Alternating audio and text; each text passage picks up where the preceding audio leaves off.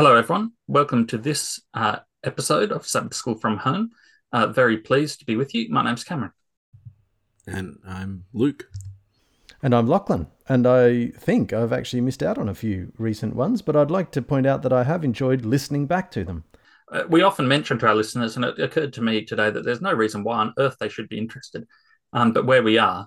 And um, I happen to be in Ken's house at the moment, but Ken can't join us, which is an odd circumstance. So I'm recording on his computer, um, and he will. Um, I don't think he'll be able to join, but we'll see what happens. Um, today, uh, today's lesson in the pamphlet for the SDA lesson quarterly is Mission to the Reached. And no, no, it's Mission to the Unreached. Oh, it's Mission to the Unreached, part one.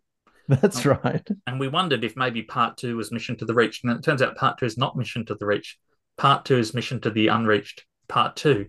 And um, we just thought it might be interesting to look at both sides of this. So we're going to today stick on Mission to the Unreached. And next week, flip this on its head and talk about Mission to the Reached.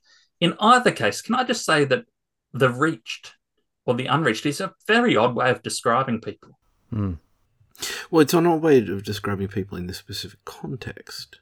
Because if your mission is to reach people, then then all people that your mission to is to are unreached, and all people who are reached mm. you do not have a mission to.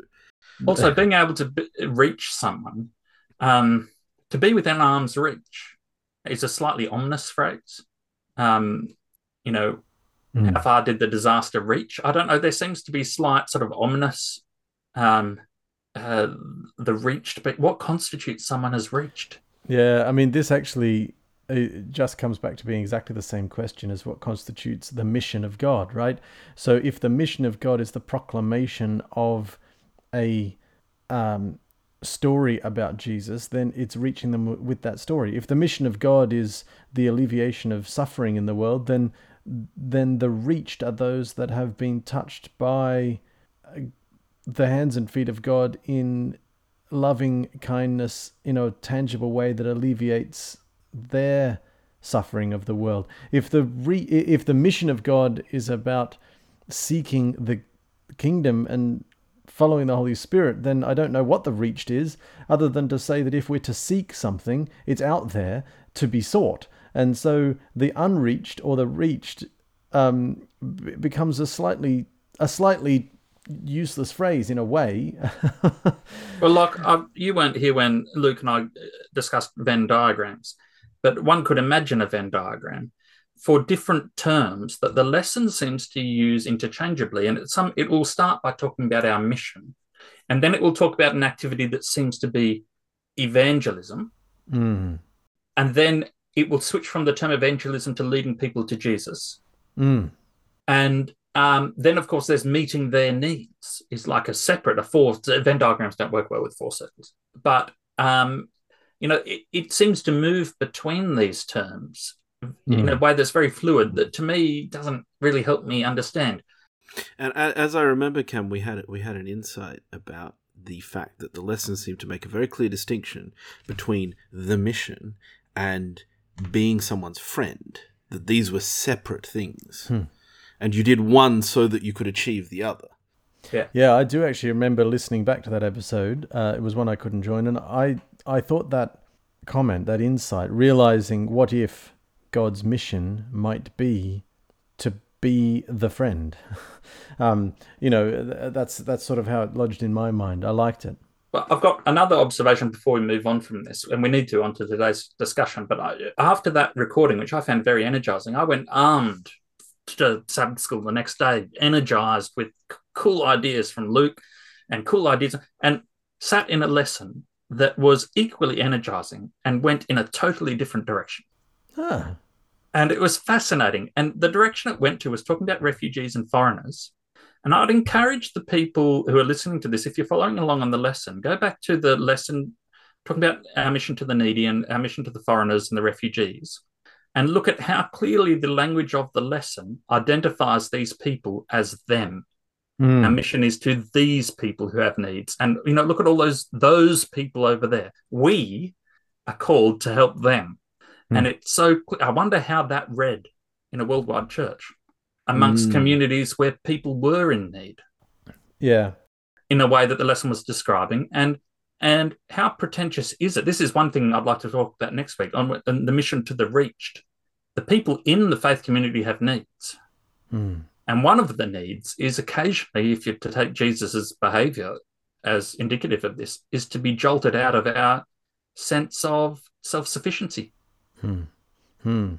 Yeah. Well, the same the same comment that you just made about the topic mission to the needy could actually be um, addressed to last week's topic mission to the powerful or the rich and powerful, um, because although probably just just the nature of wealth distribution in society, probably fewer of the global readers slash listeners um, of the Sabbath School identify with the with the rich and powerful. But of course, um, the the fundamental reality is that even those of us struggling with living cost pressures in Australia are globally fairly rich and fairly powerful. Well, yeah, that's exactly the point. It's interesting you should say people identify with being rich and powerful.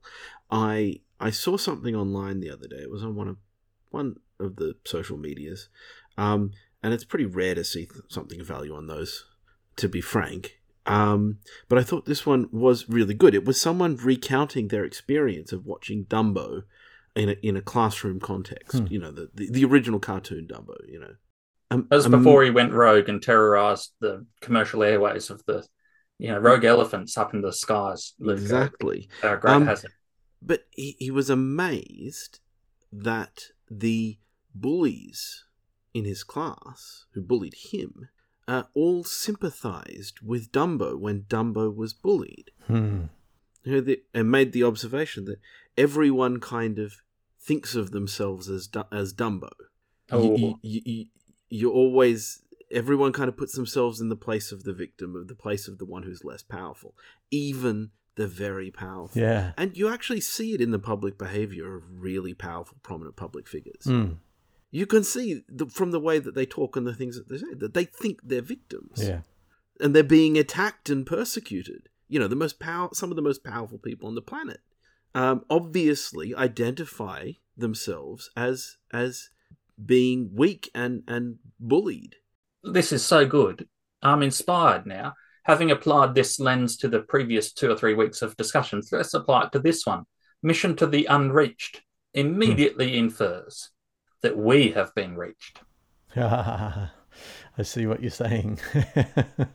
yes. This is very much an us and them. Wouldn't it be frightening if we were not, in fact, as reached by God, if we were not quite as infused with His um, love and kindness and spirit, um, and we were not quite as effective at being His hands and feet as we imagined we were? Yeah, there's one key word you left out. We may not even be in possession of quite as much truth as we think we are. But but if we if you know to this is when Je- when Jesus looks at the Pharisees and says, "So it's not the well that need a doctor. A doctor can't do anything for the well. The doctor can help the sick." What he in the context, what he's clearly saying is a doctor can only help someone who knows that they are sick. Yeah, I've never read that to to it doesn't seem to me that Jesus is saying you are entirely well. Yes, I don't think that's what he's hmm. saying in those situations. I think he's saying you don't realize you are sick. yeah, and there is there is a conundrum here, and this is one. I'm going to not state this as a prayer, but it's a prayer because it's a it's a challenge to us all. The conundrum is that the Acts gives to us examples of people who are filled with a confidence legitimately. Hmm. And this passage we're going to read, Paul regards himself as someone who has been reached very emphatically, identifies himself with the apostles. Acts also includes accounts like the seven sons of Savka or whatever, the priest, remember, who are going out casting out demons. We talked about this in a different episode. Um, in the name of Jesus. But then someone, one of the demons turns on them Hmm. and says, I know Jesus, but I don't know you. Um, and beats them up, beats up all seven of them, which must have been a bit humiliating. So, you know, the book of Acts contains both the well placed and the misplaced confidence. Mm. Well, the, the story that we want to get into is in Acts 17, and this is the well placed confidence of Paul. Uh, I think, um, given our penchant for always claiming plans of going shorter and then and then never quite matching it. We don't want to read the entire chapter as good as it is. I think we should pick it up in verse uh, 16, but I'm just going to read verse 15 to help us understand where we are.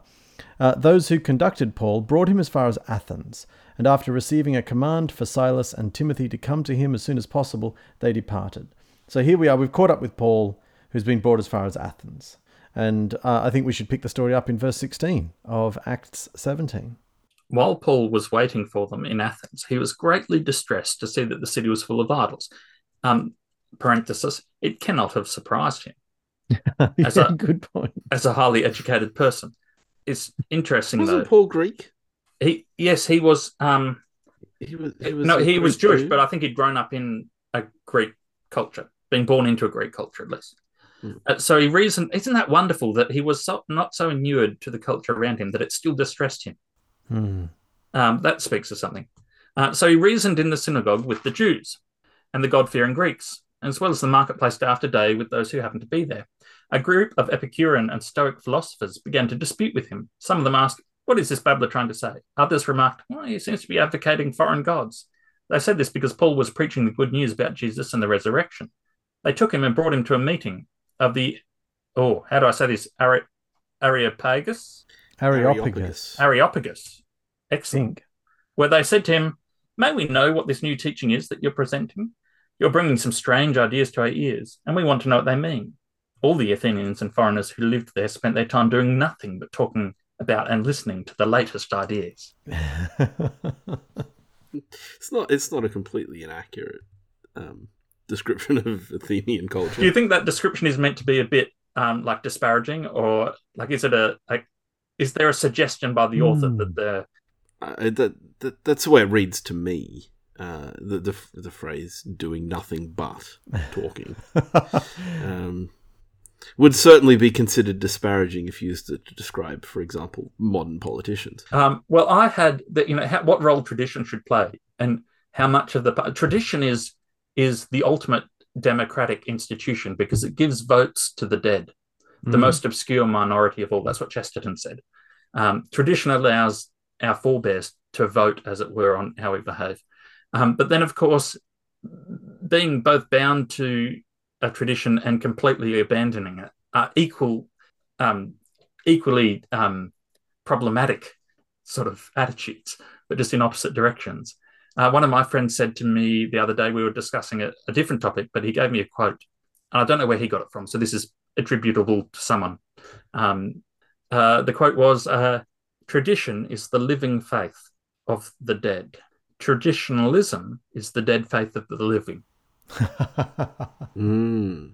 Yeah, look, that reminds me of, of something I've often thought about, which is is when a particular point in history is idolized. Um, what it tends to result in, and I'm not saying this is something which exclusively happens, but what it tends to result in is the people who idolize that point in history try and recreate the the appearance of it Mm. or the surface level of it, and in doing so, hundred percent definitely don't manage to recreate any of the spirit or truth or essence Mm. of the point in history that they're admiring. So, Look, that's often a good thing. So you think of the sort of nationalist movement in um, the UK, the UKIP party sort of philosophy that bemoans the the decline of Great Britain, um, despite the fact great does not in fact mean great as in good. It means big. Mm. It's bigger than Brittany, but Brittany is now part of France. So Great Britain is only great because it's bigger than a small bit of France. That's that's from David Mitchell, and it's, it, he wants to drive that home. But you know, you know, bemoaning those good old days when when when you know the Britain had an empire to be proud. Well, thank goodness that they don't actually espouse. Maybe they do. Maybe they do genuinely want the British Army to march abroad and take over countries left, right, and centre. But you know, hopefully, hopefully, Luke, what they're aspiring to is not actually a, a copy of what England actually was, because it was it was in many ways a very brutal. Mm. well, that's that's true. You've definitely identified the silver lining there. Um, uh, I think uh, the point I'm trying to make is that in in idealizing something and trying to bring it back, they inevitably fail because you can't the things that are idealized in the past typically were periods of great innovation and and um, periods of time when people created new things. And it's literally impossible to do that while simultaneously idealizing and trying to bring back an imagined glorious past. You can't make something new by trying to recreate the old. Or Um, preserve the old or keep it stationary. This is my crisis, Luke, as an Adventist, because um, I I think I would have been more comfortable among the early Adventist community than I am among the current Adventist community. Mm. Well, that's because the early Adventist community was a movement, the Advent movement, and now we have very much the Advent stationary. Yeah, the Advent pr- preservation the, of the- yeah, particular and and to even the um, Advent fortress. yes. Okay, uh, we're distracted a lot. Um, do you want to pick us up? Yeah, I can. I, I mean, I think, I think though that what we've just been saying is exactly the the fascinating framework to to evaluate what just comes next, um, because it's we are about to read of people that are classed as the unreached, um, and what I want to focus on. This is what's occurring to me, given what we've just chatted about. What I want to focus on is what's their reaction like what's their attitude like? Um, because it seems to me it might not be particularly fortressy. Um, okay, so I'll pick up in verse 22. So Paul, standing in the midst of the Areopagus, said, Men of Athens, I perceive that in every way you are very religious. For as I passed along and observed the objects of your worship, I found also an altar with this inscription, To the unknown God. What therefore you worship is unknown, this I proclaim to you. The God who made the world and everything in it, being Lord of heaven and earth, does not live in temples made by man, nor is he served by human hands as though he needed anything, since he himself gives to all mankind life and breath and everything. And he made from one man every nation of mankind to live on all the face of the earth, having determined allotted periods and the boundaries of their dwelling place, that they should seek God and perhaps feel their way toward him and find him. Yet he is actually not far from each one of us. For in him we live and move and have our being, as even some of your own poets have said, for we are indeed his offspring. Being then God's offspring, we ought not to think that the divine being is like gold or silver or stone, an image formed by the art and imagination of man. The times of ignorance God overlooked. But now he commands all people everywhere to repent, because he has fixed a day on which he will judge the world in righteousness by a man whom he has appointed. And of this he has given assurance to all by raising him from the dead. When they heard about the resurrection of the dead, some of them sneered, but others said, We want to hear you again on this subject. At that, Paul left the council. Some of the people became followers of Paul and believed. Among them was Dionysius, a member of the Areopag- Areopagus, also a woman named Damaris, and another number of others. So the point that I was noticing is these. So Paul has done a good job because he's connected in, he's found a contact point that connects with their view of the world, but he's also proposing some pretty new ideas. And we read of people who are open to hearing new ideas. So I think I think as much as the spending their time doing nothing except telling and hearing something new, as we read in verse twenty one, I think that is a little bit um, mocking is too too too hard, but it's it's poking a, little bit of fun at. I think um, they do follow that up. They are indeed willing to hear something new. Okay, so this this is an interesting thought that just occurs to me because of that. Because yes, it does read as slightly mocking or slightly derogatory, but I would ask this: where else in the ancient world could Christianity have spread to Mm. from the Middle East that would then spread it through cultural influence across the entire Roman Empire, other than Greece?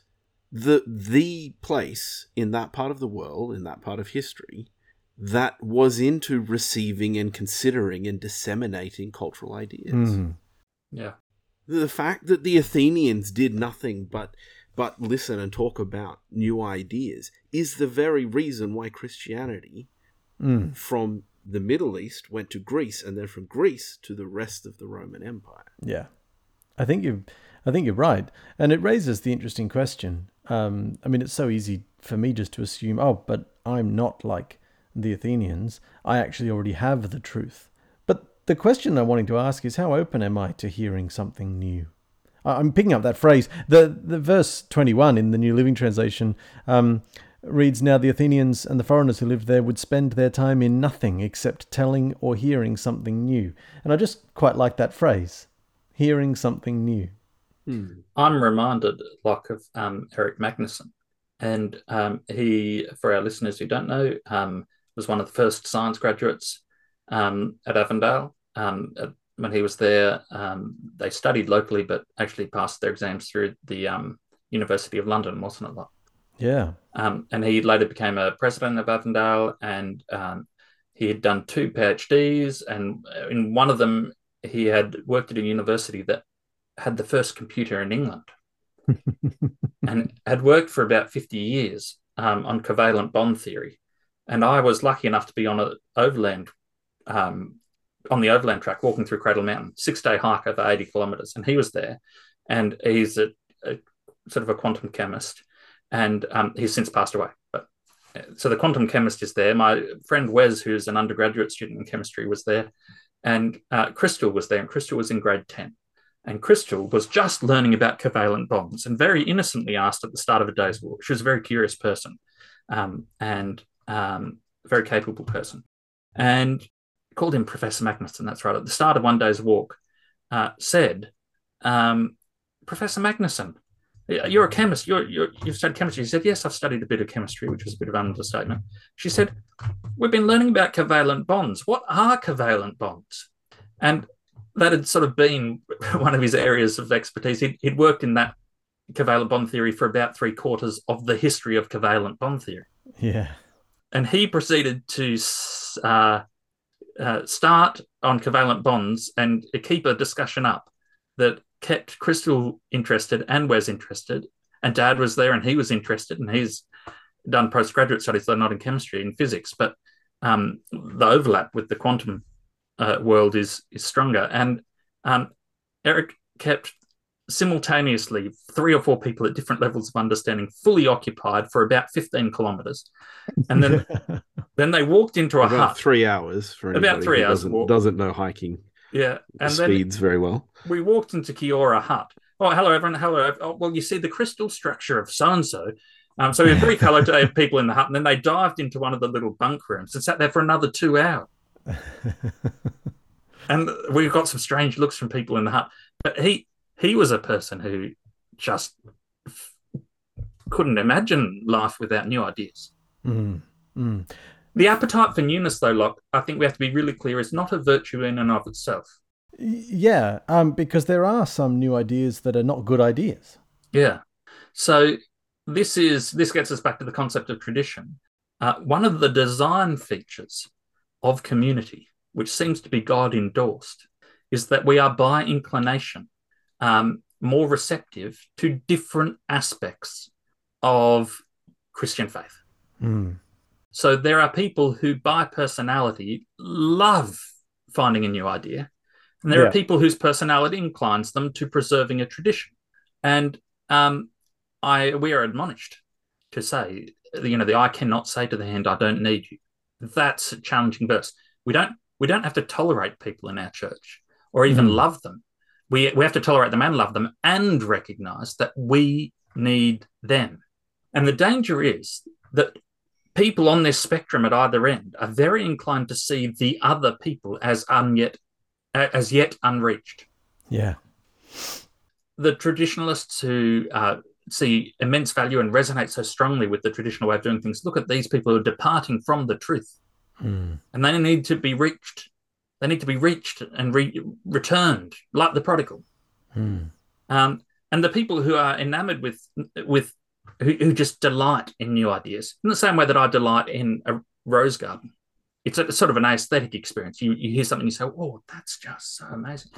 Um, the the temptation is to then look at the people who are stuck in tradition and say, "These people have not yet been reached Yeah. by this great new idea." In fact, the more I think of it, this reached and unreached presupposes it necessarily presupposes. So it's not mission to the those who have not yet found God presupposes that we are in the right.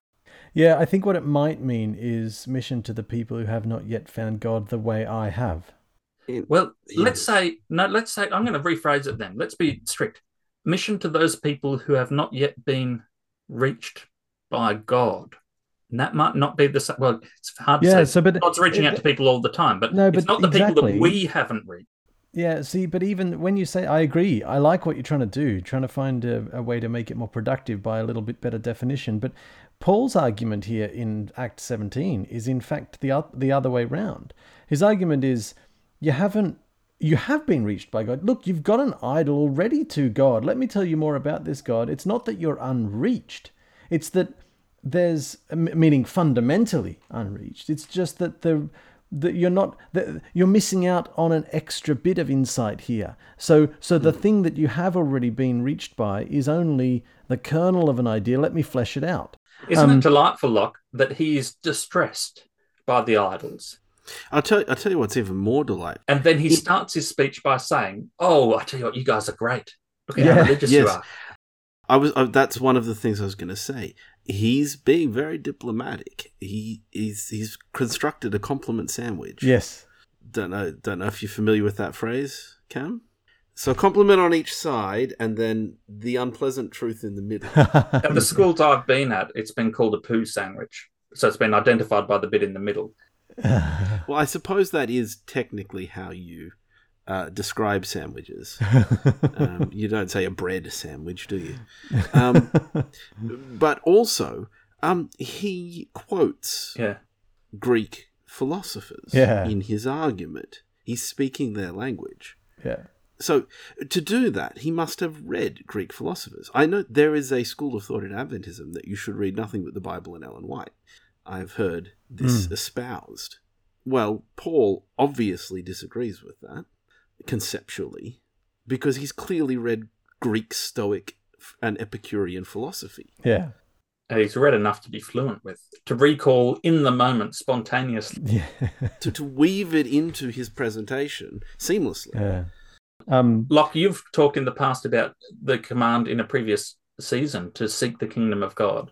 yeah. Might not just mean to seek God for ourselves, but to look in other people for Yeah. signs of God at work. And that seems Well, to be what Paul's doing. That is, I mean, that's how I see it. It's not only in in in other people, right, for signs of God's work, but in in other. This is how I see it. In in other traditions, um, in other cultures, in uh, in ecosystems. I mean, if we're really if we're really engaged with seeking the kingdom, I mean, God, Jesus admonishes us to seek it first. So it's a priority to seek the kingdom, and um, there's lots of different ways you could hear that, right? But surely one of the ways that you could understand that to be is if it is if it is true that God has sent his spirit into the world and that God's spirit is at work, which is the way Jesus describes what will happen, uh, you know, as he's getting ready to ascend, um, then it should not be surprising. We, we actually shouldn't be surprised to have an experience like Paul does here, where we encounter something which both uh, which both troubles us and excites us. The troublingness is because we see ah, there's an element here that is not as clearly cognizant as it could be of the exciting truth that we want to share. But just as validly, this is really exciting because before I got here, God's Spirit must have. There is, there is, I, I have stumbled upon, in my seeking, I have stumbled upon a, um, an outpost of the kingdom. Mm.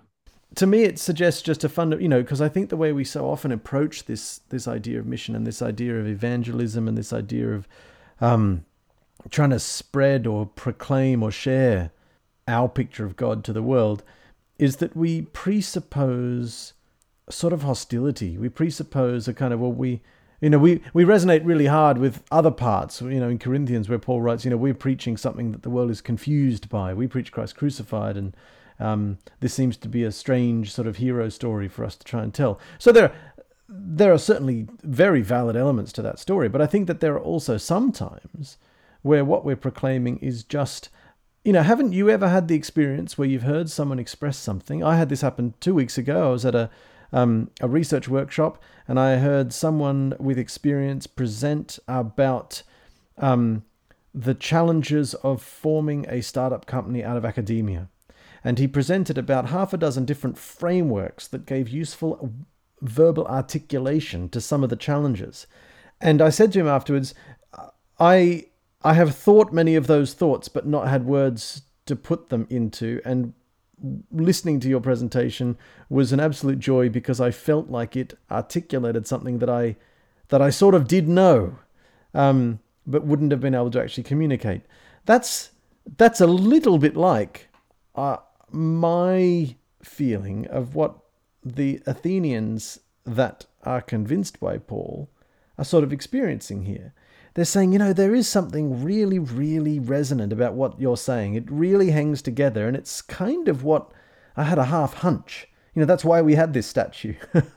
I had a half hunch about it, but you've really been able to articulate much more clearly. Now, Paul's done something else because he's actually added extra information, extra knowledge to them because he's been able to share with them the specific story of Jesus and his resurrection. Um, mm. But yeah, there's a there's a sense I think that we can all access a little bit what their experience might have been like.